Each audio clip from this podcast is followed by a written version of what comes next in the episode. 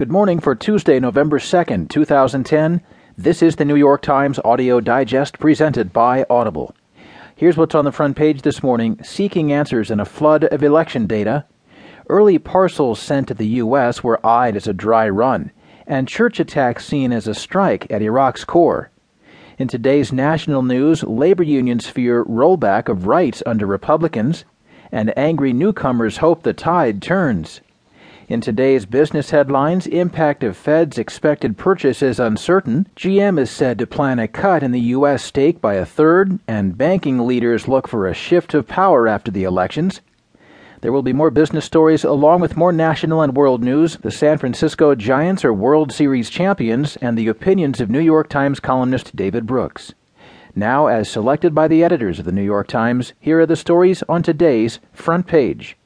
The top story is titled Church Attack Seen as Strike at Iraq's Core, written by Anthony Shadid from Baghdad. Blood still smeared the walls of Our Lady of Salvation Church on Monday. Scraps of flesh remained between the pews. It was the worst massacre of Iraqi Christians since the war began here in 2003. But for survivors, the tragedy went deeper than the toll of the human wreckage.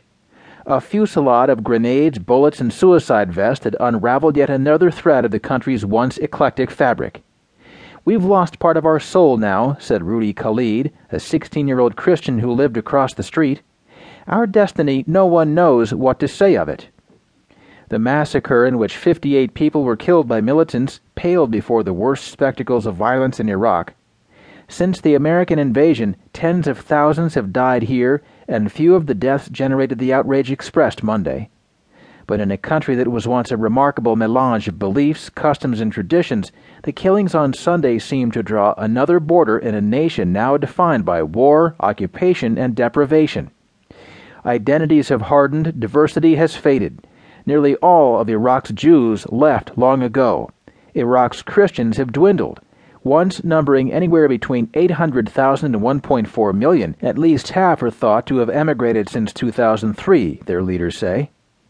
On the morning after security forces stormed the Syrian Catholic Church, freeing hostages but leaving far more dead and wounded behind, there were no answers. Not in the statement of outrage from Iraqi leaders themselves blamed for the dysfunction of the Iraqi state not from security officials whose accounts contradicted each other's and prompted suggestions they might have inadvertently worsened the carnage. Most of all, not from the survivors, one of whom said the gunman who seized the church on Sunday had only one task in mind. They came to kill, kill, kill, said Bassam Sami, the survivor of the massacre.